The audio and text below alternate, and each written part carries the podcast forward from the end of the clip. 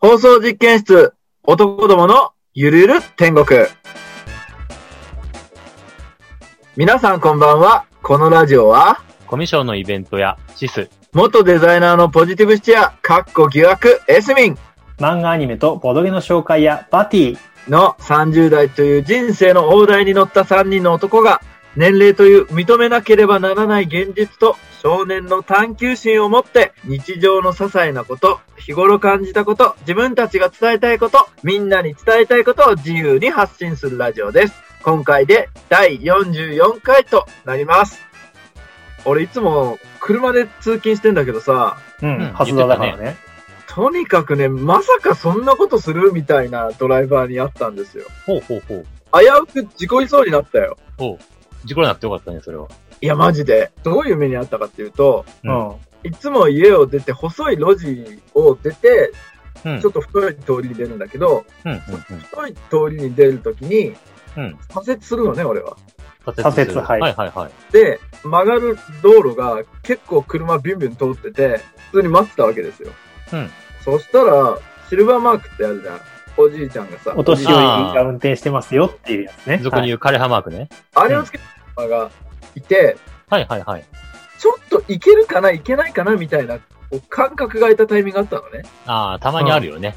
でも、この車、スピード速いなと思って。今行かない方がいいなって思ったああ、あるら、あるある。それはあるね。そしたら、その後ろの枯葉マークのおじいちゃんだったんだけど、俺の後ろにいるにもかかわらず、後ろから俺を抜いて、お左お折。したんだよ。うすわーごいことするね。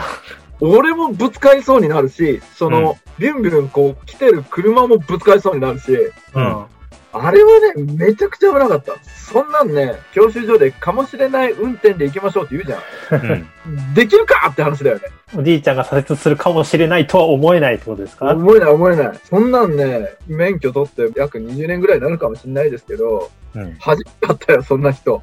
で、ドライブレコーダーは必須だなと思って、うんもうすぐつけたよ。あ、もうつけたのんだ早いうねん、。つけた。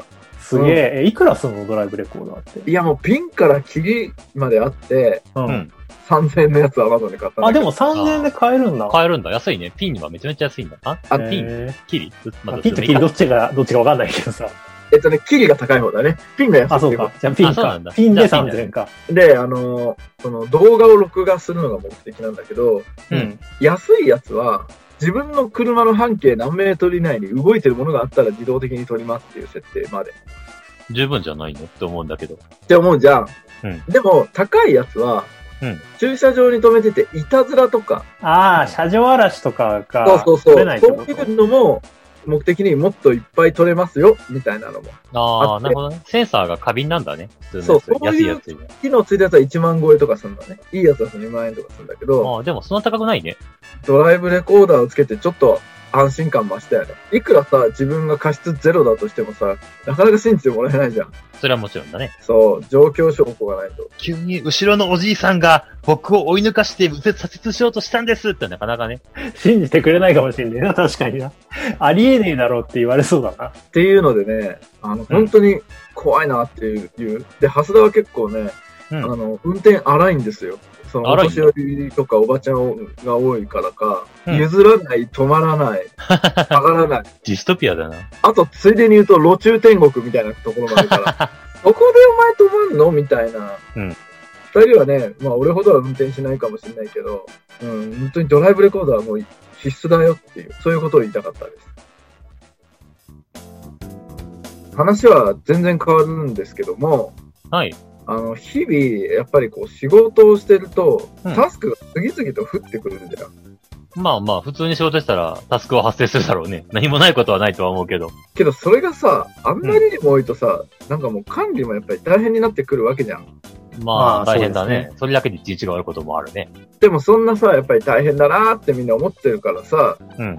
こう Google さんとかさ、Google カレンダーとかさ、うん Google Keep とかさ、うんいいっていっぱい作ってくれてるわけじゃん、便利なものがね。まあ、いろんなサービスあるよね、確かに。便利だから、逆にいろいろできすぎて、うんえ何がいいんだろうみたいな、今度違う悩みが発生してて、あ、どのツールがいいのかみたいなことでしょそうそうそうそうそうそう。はいでもちろん自分なりに考えて、やったりはしてるんだけど、うんでも世の中こういうのをもっとうまくできる人もいるし、他の人ってどうやってんだろうっていうのを、ちょっと聞いてみたいなと思って。だからバティやシス君って結構さ、なんかイベントやったりさ、はいはい、やってますね。同時にいろんなことをこなしてるってイメージあるからさ、タスク管理とかスケジュール管理ってどうしてんのかなって。確かにシス君はなんか、タスク管理とか、そつなくこなしそうなイメージはあるんいだけやー、ど。そんなこともないよ。あ、そうでもない、うん、僕どっちかというとタスク管理苦手な方だからね。あ、そうなのうん、え、そのイメージ全くないんだけど。いや、あのこ、これ言い方すごい悪いかもしれないけど、う僕は割とできてない方だと思うけど、うん君らがあんまりできてなすぎるんじゃないかなっていうのは時々思うんだけど、 どうですかね。やばい。 それ言われると何にも言えない、言い返せないんだけど。でも、君からしたらそんな当たり前だろうみたいなのが、いや、でもシス君の当たり前は当たり前じゃないことが多いことも最近分かってきてるので。いや本そそうそう、それはね、日々感じてますよ。う。うん。まあ、とりあえず、だから、あの、俺らよりはできてるっていうところで。そうだね。この3人の中で代表して僕が一番できるとすればだよね。そう、そうですね。うんうんうんはい。何か工夫してることがあれば。えー、なんだろう、工夫してることっていうと、あーなんか世の中って Google カレンダーとかいっぱいあるかもしれないけど、僕の管理方法はすごいレトロだと思うよ、本当に。何ですかレトロ、方法。スケジュール、携帯のスケジュールに全部メモ書いてるっていうぐらい。この日これしますっていう。携帯のスケジュールっていうのは何ですか普携通帯のスケジューのルって今いっぱいあるアんじプゃんリ。あでも、でもね、ごめめんね、もしかしたら、普通のスケジュールだから、Google スケジュールだと思うけど、うんうん。別にその Google スケジュール、Google カレンダー、ごめん、Google カレンダーか。Google カレンダーだけど、Google カレンダーならではの機能は一切使ってないと思う。もう本当にい予定入れるだけって。予定入れて、その日になったら時間になるぐらいの使い方してない。ああ、でもアラーム機能は使ってんだ、やっぱ。使ってる使ってる。それはもちろん使う。あー、じゃあアラームひっきりなしになるってことでもそんないっぱい入れてないつもりだけあどね。本当に。あとはあれかもね。そもそもタスクを積まない。まあ、それが一番なんだけどね。発生した瞬間に潰す。処理していくってことか。処理して、片っ端から処理していく。ああ、でそもれね結構重いタスクもあんじゃうん。ん、うん。今すぐできないみたいなの。うん。それもやるの。パワーは、まあ、の、後回しにするけど、うん。でも、それをずっと放置はしないかな。どっかでは確実に潰さなきゃいけないわけじゃんまあ、そうなんですけどね。だからその潰す時間をちゃんと設けるってことかあ、そうだね。生活の中に、そのスケジュールを潰す時間っていうのを作るとかってだからね。な。なんかね、俺の勝手なイメージなんだけど、シス君って何もしない時間ってなさそうだなと思って。空白の1時間とか。ただぼーっとするとか。逆に何もしない時間って何してるのみ んな、瞑想でもしてんのまあ、エスミン瞑想してるかもしれないいけやど。、瞑想もタスクの一つだよ。でも瞑想は瞑想する時間でしょ何もしない時間っていうのは、例えば、なんかひたすら Amazon プライムをただボケっと見てしまうとか、でもそれってさ、Amazon プライム見てるじゃん。でもそれってさ、見ようと思って見てるわけじゃないんだよ。なんとなくああ、惰性の時間ってこと見ちね。ゃって、ああ、みたいな。なんかそういうことをしなさそう。ちょっといや確か、でも結構するよ、僕。よくやるのが、ネットコミックとかを見てたら、うん。夜の2時、3時だったみたいなの時々あるから、ーこ意れ外はとあるんだ。やっちゃいけねえなって思ってるけど。そんなことするんだ。えー、するする、めっちゃする。だから、そんな特別な管理はしてないと思うけど、多分、基本的に暇なんだと思う。やることがないんだと思う、全然。そんなことないいや、とそ思うんんなだけこど。とない、そんなことない。逆に、バティとかエスミンは、どんな風に管理してるわけ俺は、基本は Google カレンダーに全部入れて、うんで、時間がある、ね、ミーティングとかそういうのは、まあ、リマインドするように設定しておいて、うんうんうん。で、タスク管理は最近はスプレッドシートかな。あの、うんスマホでも簡単に見れるし、うんで、そこにいつまでやるとか、今の進行とか全部書いて、うんで、優先順位書いて、うんで、それがまあ、全体の大きなタスク管理で、うん一日は朝、今日何やるか、いつこれやるかとか全部優先順位をもとに考えつつ書いえて、紙に書き出して、考えてるんだ。うん。あ、仕事はね、仕事は、まあ、プライベートもかん、うん、そうね。プライベート、そうね、仕事でいっぱいいっぱいになっちゃってるかもね、今は。え、でも逆に言うとそこまでやってるってことは仕事のタスク管理はうまくいってそうに聞こえるんだけど、そそれをやってもダメなの。その、なんていうの減らないんだよね、俺の場 合。まあ会社の性質もあると思うんだよ。次から次へとやっぱあり新しいあ、ことまだあね。から、うわ、また増えたよっていうのは正直あるんだけど、ああ、なるほど。管理方法っていうか、処理速度の違いがあるかもしれないね。それに関してはね。ああー、確かにね、なんかさ、それさ、全部、あなたがさ、あの、前のラジオで言ってた、エッセンシャル思考とか、あの、整理収納アドバイザーの考え方なんじゃないの、うんうん。整理より捨てることが大事なんじゃないそんだけあるってことは。そうだね。うん。なんか、降ってくるタスク全部やろうとしてそうなイメージなんだけど、話の流れ変わってきたな。どどうですかエスミンさん。そうね。その意識あるかな。まあ、人に振りたくても振れないっていうのもちょっとあるんだけど、そうそうそうなんか僕なんかは結構さ、部署の人数も多多いし、比較的人数の多い会社で働いてるから、なんかいっぱいになったら誰かに振るとかさ、あ、これ無理ですって突っ返したりできるけどさ、今うん。エスミンとか社社長と二人三脚でやってるわけだからさ、うん。もう本当にできないものは誰かにやるとき捨てるしかないじゃん。うん。後回しにさせてもらってるね。そうで、多分、あの、社長の言う通り、でも後回しにするってことはいずれやんなきゃいけないってことでしょうん、そうそうそうそう。うん、なんか、これは無理だっていうのは、なんかもうバンバン切り捨ていかないと追いつかなそうっていうイメージは。まあ、だから結局そういうタスクっていうのはもう永遠に止まってるよね。死んでるよね。もでもう捨てね、てはいないからいるよね。汚い部屋みたいになっていくな、だんだん。そういう感じが。え、バティはちなみにタスク管理で言うとどういうふうにやってるの僕はあれですね、あの、手書きですね。おお。手あ帳のもうなんかいろいろ、いやもうノートノート、なんか A4 ノートに、ノート。そう、へー週の初めに、あの、今週やることバーって書いて週の初めはいはいはい。うんうんで、あの、まず黒で書くわけよ。やること。で、赤で進捗をどんどん書いてって、へえ。ええー、すごい。みんなすごいね。で、終わったら二重線で消すみたいな。ああ、で、あの、だいたい1週間経つとぐちゃぐちゃになってくるから、そうだね。あの、うん翌週の最初になったら整理して、また今週の書くみたいな。ええー、めっちゃやってんじゃん、二人とも。エクセルとかでやんないんだ。やっぱいそういうや、なんか、僕もね、Excel だとか、メモ帳だとか、Google カレンダーとかさ、いろいろぐるぐる使ったんだけど、結局手書き最強だなっていうところに落ち着いて。それはあるかもね。なんか、感覚的に書けんだよね。うん。うんうんうんやっぱり、うんあのーなんか文字の大きさとかさ、うんうんうんそ。の、なんか、あの、書き込みとか、なんかやっぱりうん、デジタルで、どんどんタスク羅列していくと、全部同じ大きさだから、そうだね。なんか、どんどん増えて、どんどんやる気を失っていく感じにそれね、ようわかる。それだよそう。俺の状況今、それだよ。 うんだから、手書きでやって、まあ、しこまめに更新する方が、うんまあ、性に合ってるかなとは思ってる。けど、それでうまくいってるわけでもないから、まだこう模索していくなって感じかな。あ、それで言ったらもう僕も手書きかもしれないな。 本当に。ペンで書くわけじゃないけど、僕の管理方法は、うんタスク帳っていうメモ帳が会社ね、うんメモ帳で作ってて、超急ぎと、そんなに急ぎじゃないやつっていうのがあって、超急ぎは書き込まれたらすぐやるようにするみたいな。はいはいはうい、はいんうんうんで、本当に急ぐやつは矢印で何月何日までって書いたりすると、うんそんなに落としたことはないかな。あいいね。え、それってのに会社全体としてそういう取り組みやってるってこと、うん、僕だけ僕あ、だ自け。分自身で。まうあ、んでもそれいいね。そのタスクをさ、全部一箇所に書くんじゃなくてさ、そう超急ぎと、うんそうじゃないみたいな。分そうそうそうそう類で分けるの確かに大事だな。優先順位つけるのは大事かなと思うけどうね。ん。大事だけどさ、わ分けてんのか。なるほどな。優先順位っていうか、納期が近いやつからっていう感じだけどね。うん。ああ、はいはいはいはい。なんか優先順位とかってなるとさ、その順位を組み立てるのにまた時間がかかるけど、そそのさ、うん急ぎ、急ぎじゃないの二択みたいな。なんか片付けるときにさ、そのなんか捨てる、取っとくに分けるみたいな感じで、うん二択だったらさ、まだパパパパパパって選別できるじゃん。うん。なんかそういう簡単な方がいいのかなと思うけどね。う。あれだね、なんかいろんなツールがあって、いろいろ便利にやればすごい便利に使えるんだろうけど、うん。あまりね、凝りすぎるとね、その凝ったやつをなんとかするために時間かかっちゃうから、そうなんうだよ。ん。もうとにかくシンプルに、内容を瞬時に把握できて、すぐ分けられてみたいな感じにするのがベストだった。とにかく、そのタスクをやること以外のことを増やさないっていうのが大事かもしれないと思う、うんよわね。かる。うん。だからさっき言った僕のタスク帳には、メモと、どこまでやったかっていう進捗とか書いてあるから、それ見た瞬間に前回どこまで進んだかっていうのが一発でわかるようになってるうん。うん。うん。なるほどね。と、前回どこまでやったっけ今日どこからやるんだっけっていうのがなくなる。そういうことです。うんうんうんうん。まあ、いろいろ聞かせてもらったけど、意外と手書きなんだなっていう。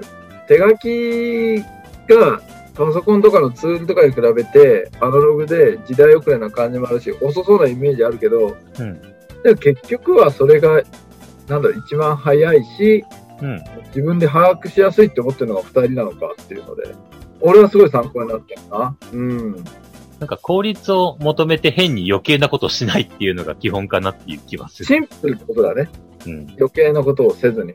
なんかあの上司と共有するとかさチーム内で、あのうんタスク状況を共有するってなったらデジタルが便利だけあそうど、だね自分自身だけのためのタスクあはまあ、紙が、に手書きが最強かなって思うけどね。まそれは一理あるね。うん個人はそうかもね。うちの場合は結構ね、全員と共有しなきゃいけないってなるから、ね、スプレッドシートとかデジタル化になってるけど。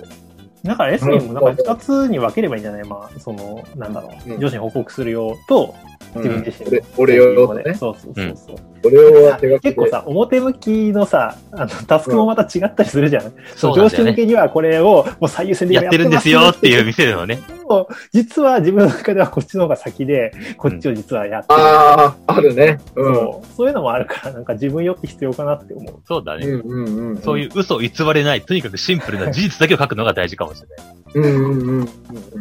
じゃあ、そんな感じでね、えータスク管理やスケジュール、いろいろな話が聞けたけど、僕はすごい参考になったし、本当に二人に感謝してます。これ聞いたね、リスナーさんも、なんか少しでも参考になったら嬉しいです。はい、じゃあ、次のコーナーに行きたいんですけど、はいはい次が、あの、はい1月に1回だけやったっきりの、ほいあほのいほコい。ーナーをちょっとやらせていただけたらなと思いあます。のコーナー。なはんいか、はいはい。もうだいぶ久しぶりになっちゃったんですけど、はい。私、エスミン、おすすめブックコーナーをやります。あー、あれね。あの、前回めっちゃグダグダになったやつ ね。終わった後に僕とバティから散々休みに、いや、あれの喋り方はないよってめちゃくちゃ説教されそうですた。 あと、2ヶ月経ちましたからね、そうすると。あの、シス君のエッセンシャル思考の紹介なのに全然話がエッセンシャルされてないっていう。そうそうそうそう。あのコメントがかなり印象的だったんですけれども、もう大反省ですよ。そう、あの、聞いてる人も結構何の本だかわからなかったと前回思うんだけれども、まあ今回はね、あの、その話を生かして、うんえーもう一度しっかり本を紹介していただけるということなので、はい。えーエスミンがどれだけ成長したかというのも注目しつつ、ちょっと聞いていただければとはい、思うおん願でいしすまけす。れども、えー振り返るとどんなコーナーなんでしたっけかはい、えーこのコーナーは、毎週2、3冊の本を読むくらいは、まあ本好きの僕がですね、すうごい。読んできたすごいよね中でうん、これはみんな読んどいた方がいいっていうおすすめ本を紹介する、もうまんまタイトル通りのコーナーそでうだった。そのまんまのコーナーだった。す。で、はい。今回紹介する本は、うんほう。本当にいい本で、うんもう今の僕にはもう教科書的な本です。おーなんだろほうう。何度も読んでます。あ何度も読んでるんだ。何度も読んではい。その本とは、ます。はい。えー、ズバリですね、タイトルが、反応しない練習。反応しない。反応しない練習。ほはい。著者が、草薙龍春さんっていう、流草種薙お坊さんですね。うんおは坊い。さんなんお坊だ。へう。えあー。お坊さんがしょお著者坊さんが書いたう、んその仏教の考え方を、もう非常に噛み砕いて分かりやすく書いてくれたうああ、んなるほどね。そういう系の本ね。おーほいほい。そうそうそうそう。で、まあ、帯には、ブッダは実は超クールみたいなね。ほうブッダ超クールってどういうことみたいな。結構キャッチーな語尾ついてるなんか、本当、はね、こう、優しい菩薩心に溢れた人みたいなイメージあるけどね。そう、実はめっちゃクールみたいな。そうなんだ。まあ、そんな、ね、あの、キャッチーな帯もついてるんだけど、もうこの本を読んで、うん本当に思ったのが、うんまずは反応すんなと。そのままだね。そのことを理解しようと。まあそういうことなんだよね。そのことを理解しようん。ちょっとね、抽象的うん。うん、抽象的だね。うんすぎるんだけど、この反応しない練習ってタイトルは、じゃあ何に反応しないかっていうと、そう、そこそこ。自分の感情。う。自分のあー感情。その、例えばさ、シス君って話つまんないよねってあ言われたらさ、 おなるじゃん、なるじゃん。 めっちゃ反応してる、めっちゃ反そ応うしてそうる。そうあ、こそれは良くない反応なんだ。オッケーなるほどオねッケー理解した理解しはい。う。よくない。それは、あの、反応しちゃってるし、た。反応してるね。人間ってとにかく反応しすぎてんだよ。だから疲れるっていう。だから苦しむ。悩みがある。あ苦しみや悩みから解放されるには、うんまず反応しないっていう。だからこの本に書いてあるのは、なるほどある意味もう反応しないことが最高の勝利っていうふうに考えた方がいい。言ってて、まあだから、なんかバリ造語を浴びたりイライラするようなことがあっても、まあなんかそんなの、うん関係ないよ、うんみたいな感じの心を保てばいいってことですかね。いやね、それもね、違うんだよ。あら、違違うのうんですかほそれもなんか、うん要は、相手を見下すことによって自分をこう保とうとしてるわけ。う。やべえ、見下してるって言われちゃった。そうなのか なそうか、おーそうはいか。はい。うん、それ良くないと。はい。じゃなくて、うんう。ん。もう、ただ、あ相手がそういうこと言ってきてるなーって。で、うんあ、俺今傷ついたなとか、ムカついたなとか。うん。で、一回そうやって、こう、冷静にその事実を受け入れて、うん。でもそこから自分を責めたりだとか、相手を責めたりだとか、うんそういった反応をしないっていうのが、うん自分の心を穏やかに保てるし、うん。あの人とうまくやっていけるっていううん。うん。うん。ことを書いてあるのね。なるほうど、んなるほど。質問していいですかはい。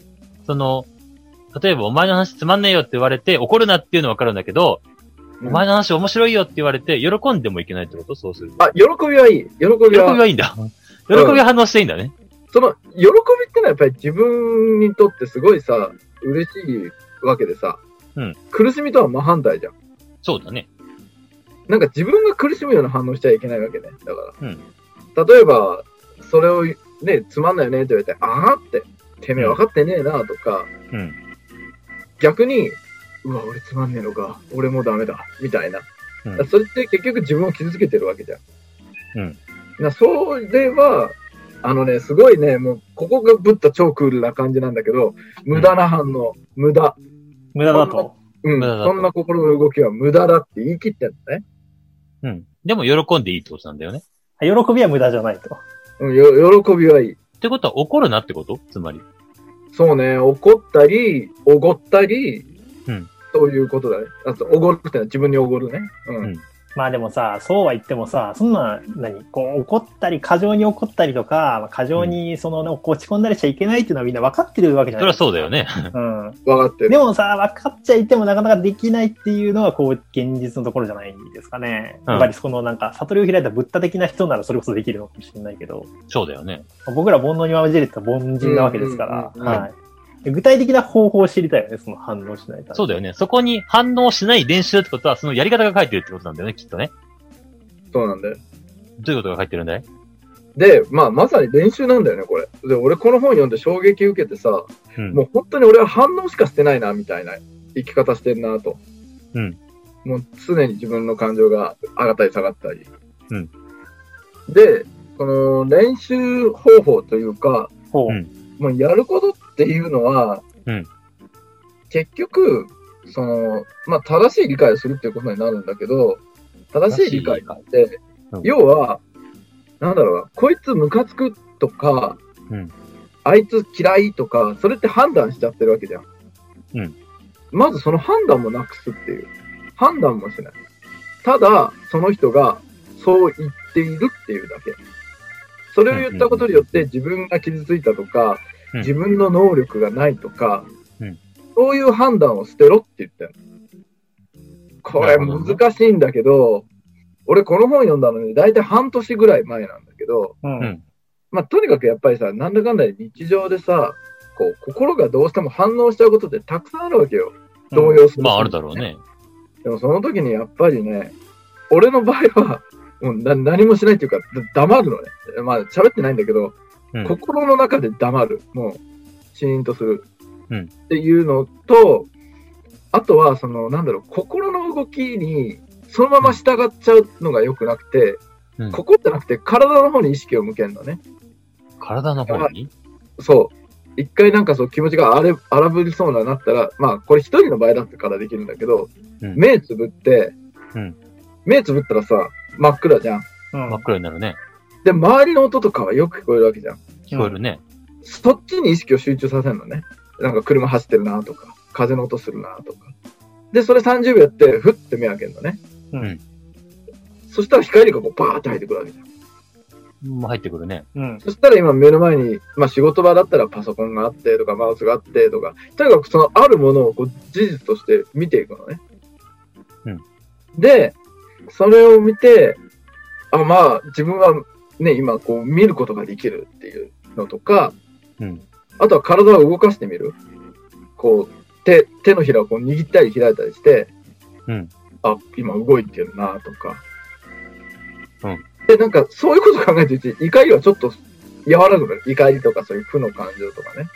和らぐかな。え、じゃあ、こう、エスリンが例えば、なんか上司にわーって言われて、カーッと怒られて、ブチってブチ切れそうになったら、例えば、まあ、一億言われる人は外に行って、目をつぶって、30秒何も考えずに音を聞くとか、なんかこう、そう手そうを動かして、手の動きだけに集中して、手が動いてる、動いてるって思うみたいな感じそうそうそうそう。そういうことしてたら、怒りを忘れるってことですかわ、忘れはしないんだけど、や、和らぐっていうか、そこから、その、なんだろう、考えが、その、クソクソとかそういうね、何も生まない考えじゃなくて、じゃあそこからどうするかみたいな考えに切り替わっていくのね。例えばさ、例えばさ、その上司に怒られましただったらいいけど、怒られてる途中でさ、お前はダメなんだよって言われた時に、ダメじゃねえんだよって言い返したいって思った時は、一回上司の前からスッて去った方がいいってこといや、されないから、そこはもう心の中でグッて殺すしかないよね、自分の。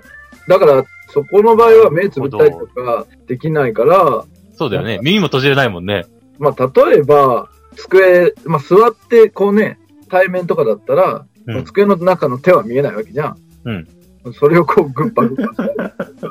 なると見えないところでやるっていう感じか。まあ、こっそり、つね、自分の足とかをつねって、痛みがある、痛みがあるみたいな、そういうことってことそうそうそう。あくまでちょっと自分をこう、平常心に戻さないといけないから、そういう時に。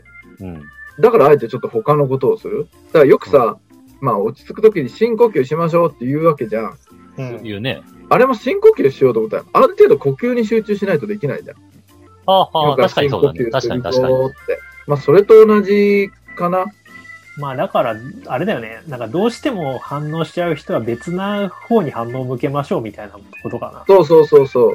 な。なんか呼吸に反応しようとかしたら、なんか怒り怒りの矛先からちょっと、なんか集中力がそれるみたいなとこなんですかね。負の面で言うとそうね。で、結局こういう練習っていうのはなんか集中力のアップにもつながって、うん。仕事する前にいきなりパソコンを開いてガタガタガタってやるのもいいんだけど、うん。